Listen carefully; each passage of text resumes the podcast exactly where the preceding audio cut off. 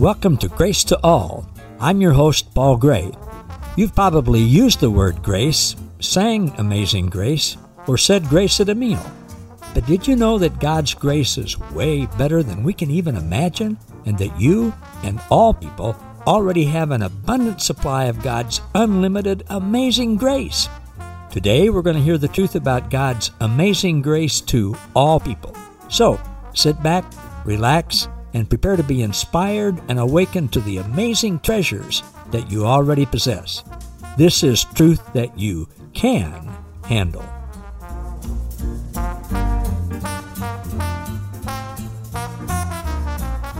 Hey, everybody. Thanks for joining me again. Paul Gray here. I'm really excited to be with you now and for the next three months or so because we're starting a series that's going to go through this next season where each week we discuss and meditate on one different aspect of the Trinity's inexhaustible mystical adventure of experiencing the euphoria of perichoresis community. That's a mouthful, isn't it? Well, we're focusing on the real thing. Once we see and handle and meditate on the real thing continually, then any counterfeit thing that comes into our life is going to stand out like a sore thumb. So, up front, we're going to embrace the standard that Jesus revealed to us that everything about God, concerning God, is pure light, perfect, with no trace of darkness every aspect of God's nature and character is never ending, never failing, and is for all people, as in grace to all. With that being the perfect standard, we know then that anything we see in our life, anything we read anywhere, including scripture, any message that we hear, anything that is even a tiny bit different than the only true God who is pure, perfect light with no trace of darkness, it's not the real thing. It's not the only true God. The first aspect, the one we're going to talk about this week, and it is foundational for everything else, the one that everything flows from in God's nature and character is, of course, agape. The Greek word that was only used and first used with the early church, the first church, is the God kind of love supernatural divine love that is one way from God to us. It has no conditions, no time limits, no restrictions, no qualifications, no expectations, no demands, no prerequisites, and it never fails, and it is for and includes all people. If you find yourself thinking, well, but what about this or what about that or what, you know, then all those whatabouts are something that's less than pure, perfect light with no trace of darkness. So here's the template for our discussion each week. Our discussion, and I'm going to offer you the opportunity to meditate on this too. It's the Trinity's inexhaustible, mystical adventure of experiencing the euphoria of perichoresis community. And today, we're going to be clear on what each one of those words means so we'll know going forward. First of all, the Trinity. That's the foundational and non negotiable anchor of agape, the God kind of love. God has always existed in three persons with one essence, thus revealing to us that God exists in and is in relationship if there's only one entity, it's impossible to love anything except yourself, and that's narcissism. That's why the Trinity is so important. The three have always existed together in pure, perfect relationship. Any concept that God is a singular entity comes from religion's false concept of God. Any concept that the members of the Trinity are different the only way they're different is the Father is not the Son, the Son is not the Father, the Holy Spirit's not the Father or the Son. That's the only way they're different. In everything else, they are exactly the same.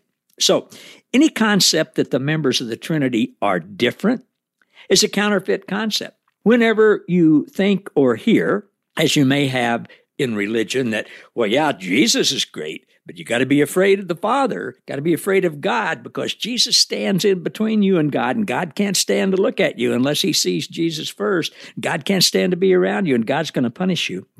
That is counterfeit. See, Jesus, the exact representation of God, is not like that at all. So anytime you hear something like that about God, that's counterfeit. Jesus is the exact representation of the Father. We're told that by the writer of Hebrews in chapter 1, by the Apostle Paul in uh, Colossians 1, and many other places. Jesus himself said, No one knew the Father until Jesus came. Nobody knew what the Father was like.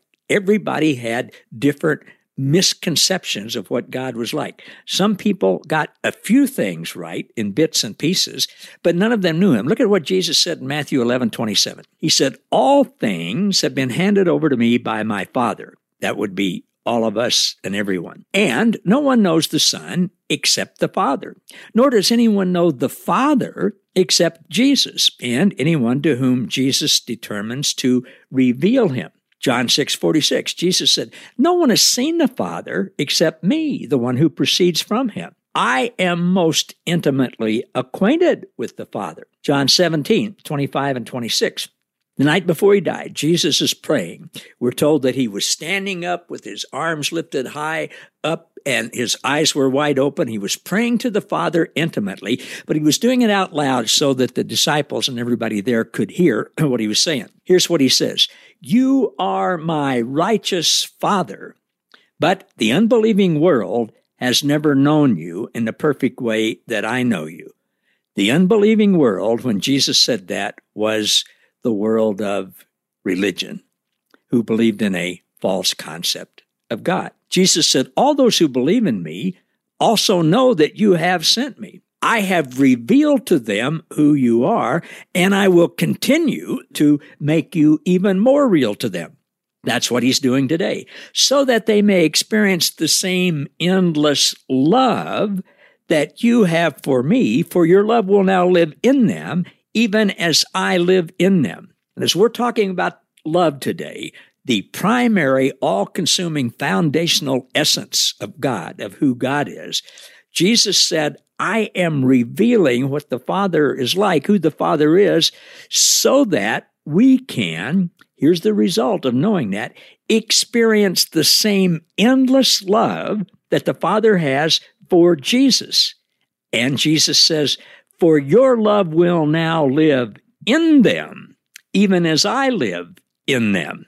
And that's amazing. So, any concept of God that we read or see or hear about that conflicts with Jesus, with perfect love and pure light, with God the Father loving us exactly like He loves Jesus, is bogus, counterfeit, false, not true.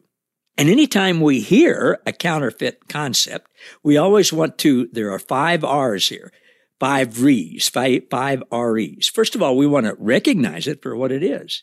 Second of all, we want to immediately reject it. Third, repent, which is a terrible, heinous word translated from what really means is to change our mind about that, realize that's not true. Number four, replace it with the truth. And then number five, Rejoice in that truth. The Trinity's inexhaustible mystical adventure of experiencing the euphoria of perichoresis community. All right, here's the second word in that inexhaustible. That's another way to say grace. Inexhaustible, according to the dictionary, is an amount of supply of something that is unable to be used up because of existing in abundance, like the wine that Jesus made from water. It was way more than the people there could ever consume. Like the food that Jesus provided two different occasions, one for 20,000 people, another for about 12,000 people. It was way more than they could eat with basketfuls left over, like the fish Jesus provided in the two miraculous fishnet experiences, more than they could eat in commercial business more than the boats could handle, sank the boats, more than they could get to shore. Inexhaustible, that's grace. Grace is inexhaustible, always more than enough, always more than sufficient. Grace to all. Look at John 17, 3. Again, the night before he died. Here's the mirror translation of what Jesus said. This life of the ages that other versions unfortunately translate eternal life. The actual meaning is life of the ages. This life of the ages invites all people to engage in the inexhaustible adventure of knowing you, Father, the only true God, and me, Jesus, whom you commissioned. That's where I got this phrase, the inexhaustible adventure. That's what life with God is like. That's what eternal life is.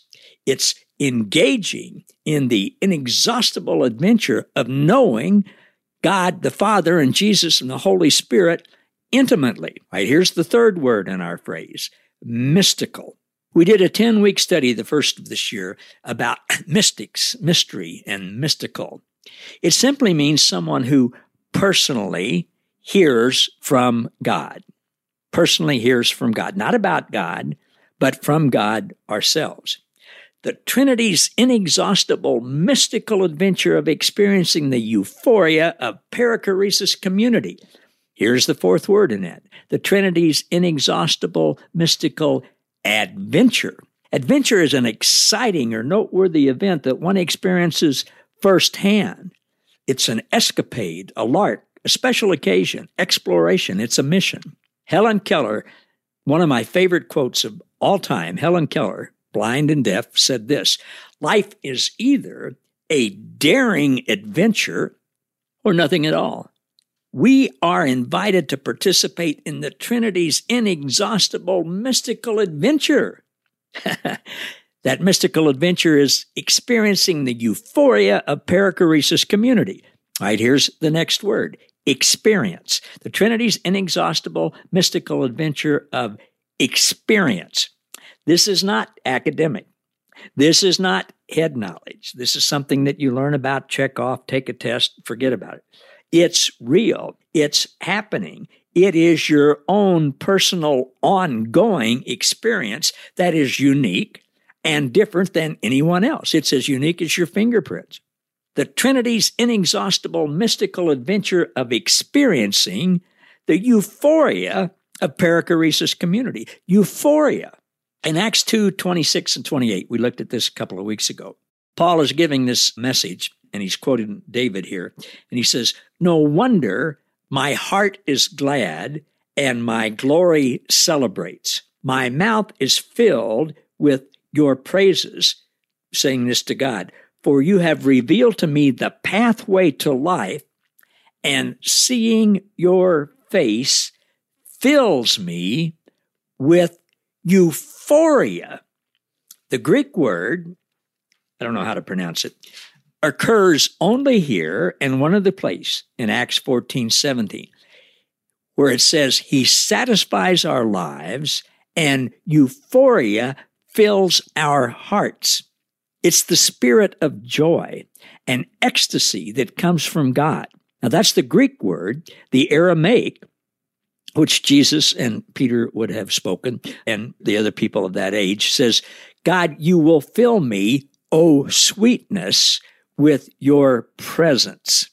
And that's what euphoria is. It's this being filled with the sweetness of God's presence. All right. The Trinity's inexhaustible mystical adventure of experiencing the euphoria of perichoresis community. Perichoresis. My friend Baxter Kruger has used that word as the name for his ministry, perichoresis. Perichoresis is derived from Greek word, combined word from peri, P E R I, which means around, and chorea, which is really where we get our word choreography from. It's a dance, especially the round dance with its music.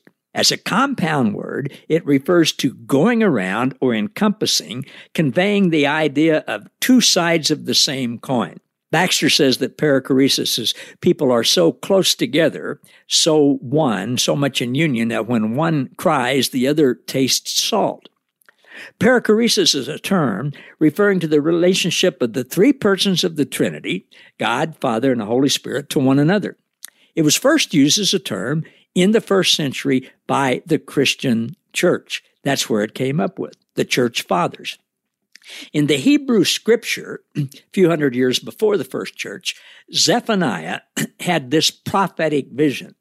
he heard this from God. God inspired him to speak it. I don't know that he had any concept of what it meant. Many of the other uh, writers of the Old Testament didn't either. Uh, only a few things from God did they understand. That's why Jesus said, Nobody knew the Father but me.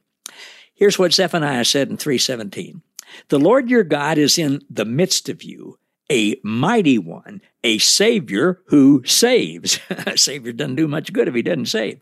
He will rejoice over you with joy. He will rest in silent satisfaction, and in his love, he will be silent and make no mention of past sins or even recall them. He will exalt over you with singing.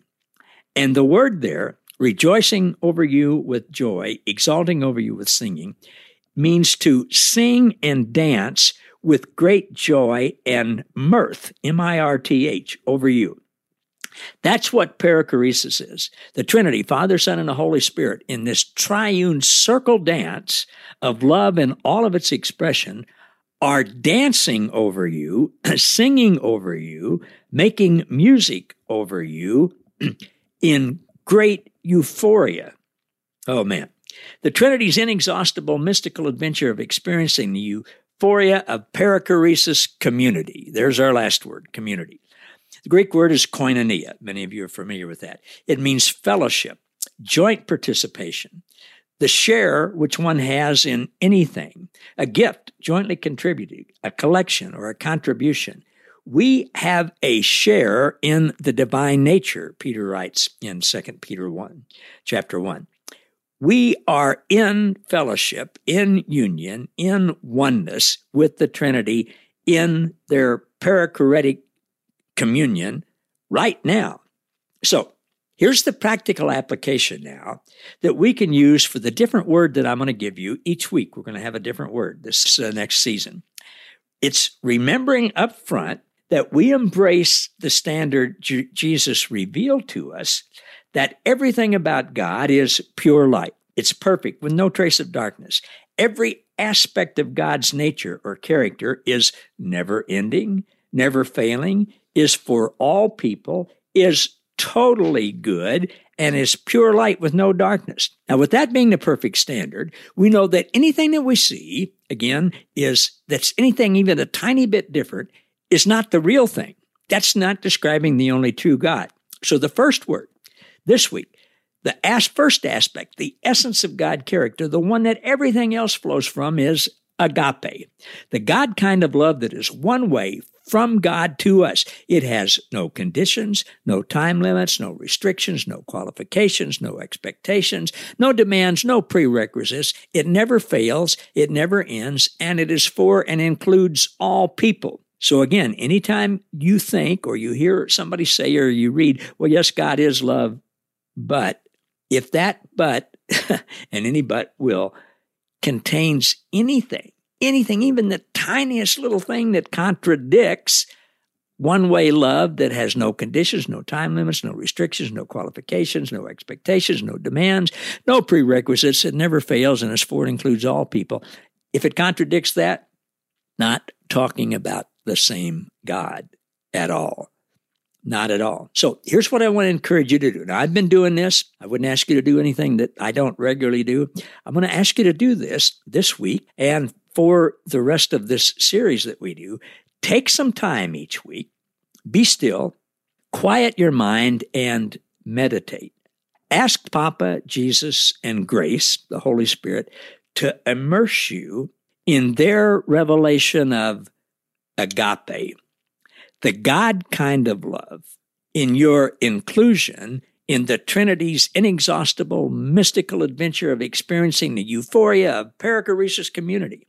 Ask them to reveal to you what they want you to see and hear and know and experience about their love. Ask them to show you what it means that you are beloved. You might meditate on this passage. It's the Song of Solomon from the Old Testament, the Hebrew scripture, written by Solomon. Song of Solomon, chapter 2, verses 10 to 15. And this is the Passion Translation. The one I love, the writer says, referring to Jesus, calls to me. Now, this is what God is saying to you. This is written to you. The one you love, Jesus, calls to you. Arise, my dearest. Hurry, my darling. Come away with me. I have come, as you asked, to draw you to my heart and to lead you out, to lead you out of a false concept of God. For now is the time, my beautiful one. The season has changed. The bondage of your barren winter has ended. No more season of barrenness thinking that God has anything other than pure light. And the season of hiding is over and gone. The rains have soaked the earth and left it bright with blossoming flowers. The season for singing and pruning the vines has arrived. I hear the cooing of doves in our land, filling the air with songs to awaken you and guide you forth. Can you not discern this new day of destiny breaking forth around you? the early signs of my purposes and plans are bursting forth. And it finishes with this phrase The hiding vines of new life are now blooming everywhere. The fragrance of their flowers whispers, There is change in the air. Arise, my love, my beautiful companion, and run with me to the higher place. For now is the time to arise and come away with me. For you are my dove, hidden in the split open rock. It was I who took you and hid you up high in a secret stairway of the sky. Let me see your radiant face and hear your sweet voice. How beautiful your eyes of worship. How lovely your voice in prayer. You must catch the troubling foxes, those sly little foxes that hinder our relationship. Those are the things that say God is anything but pure light and love. They raid our budding vineyard of love to ruin what I've planted within you. Will you catch them and remove them for me? We will do it together. You are the beloved. What a picture of God's love for us. We can confidently say, I am the beloved of God, then at least part of what we'll take away from our meditation time each day in asking the Holy Spirit and Papa and Jesus to reveal to us what their love means to us. A part of that will include knowing Christ in you, the hope of glory, Colossians 1:27, knowing about grace, the Holy Spirit of Christ in you will energize you, filling you with all his explosive power from the realm of his magnificent glory, filling you with great hope Colossians 1:11. You will experience the fruit produced by the Holy Spirit within you, which is divine love in all its varied expressions, Galatians 5:22. And as you go out from your secret place of meditation, you will find the Holy Spirit of Christ in you, resonating with everyone you are around. You will experience what Jesus told his followers the night before he died, John 13, 34 to 35. He said, Now love each other just as I have loved you. For when you demonstrate the same love I have for you by loving one another, everyone will know you are my true followers. That's what's going to happen in your life and my life as we come to know more and more about what God's love is really like. You will be demonstrating the only true God in this world to everybody you're around, as opposed to any false concept of Adam's counterfeit God. Hey, everybody, I hope this has been encouraging to you. It's really encouraging to me. I think you can see that. And we're going to grow in grace during this next season of time as we are on this adventure and, and we learn and meditate and think on and intimately come to know a different quality, a different part of God's nature every week. Look forward to seeing you next week. We're going to talk about grace then. Love you all. See you next time. Thank you for listening to Grace to All. For more about us, how we can serve you, and our special guest, please visit www.gracewithpaulgray.com. Don't forget to subscribe to the podcast so that you never miss an episode and to join our Facebook group, Grace to All, where you'll be inspired and awakened to more truth that you can handle.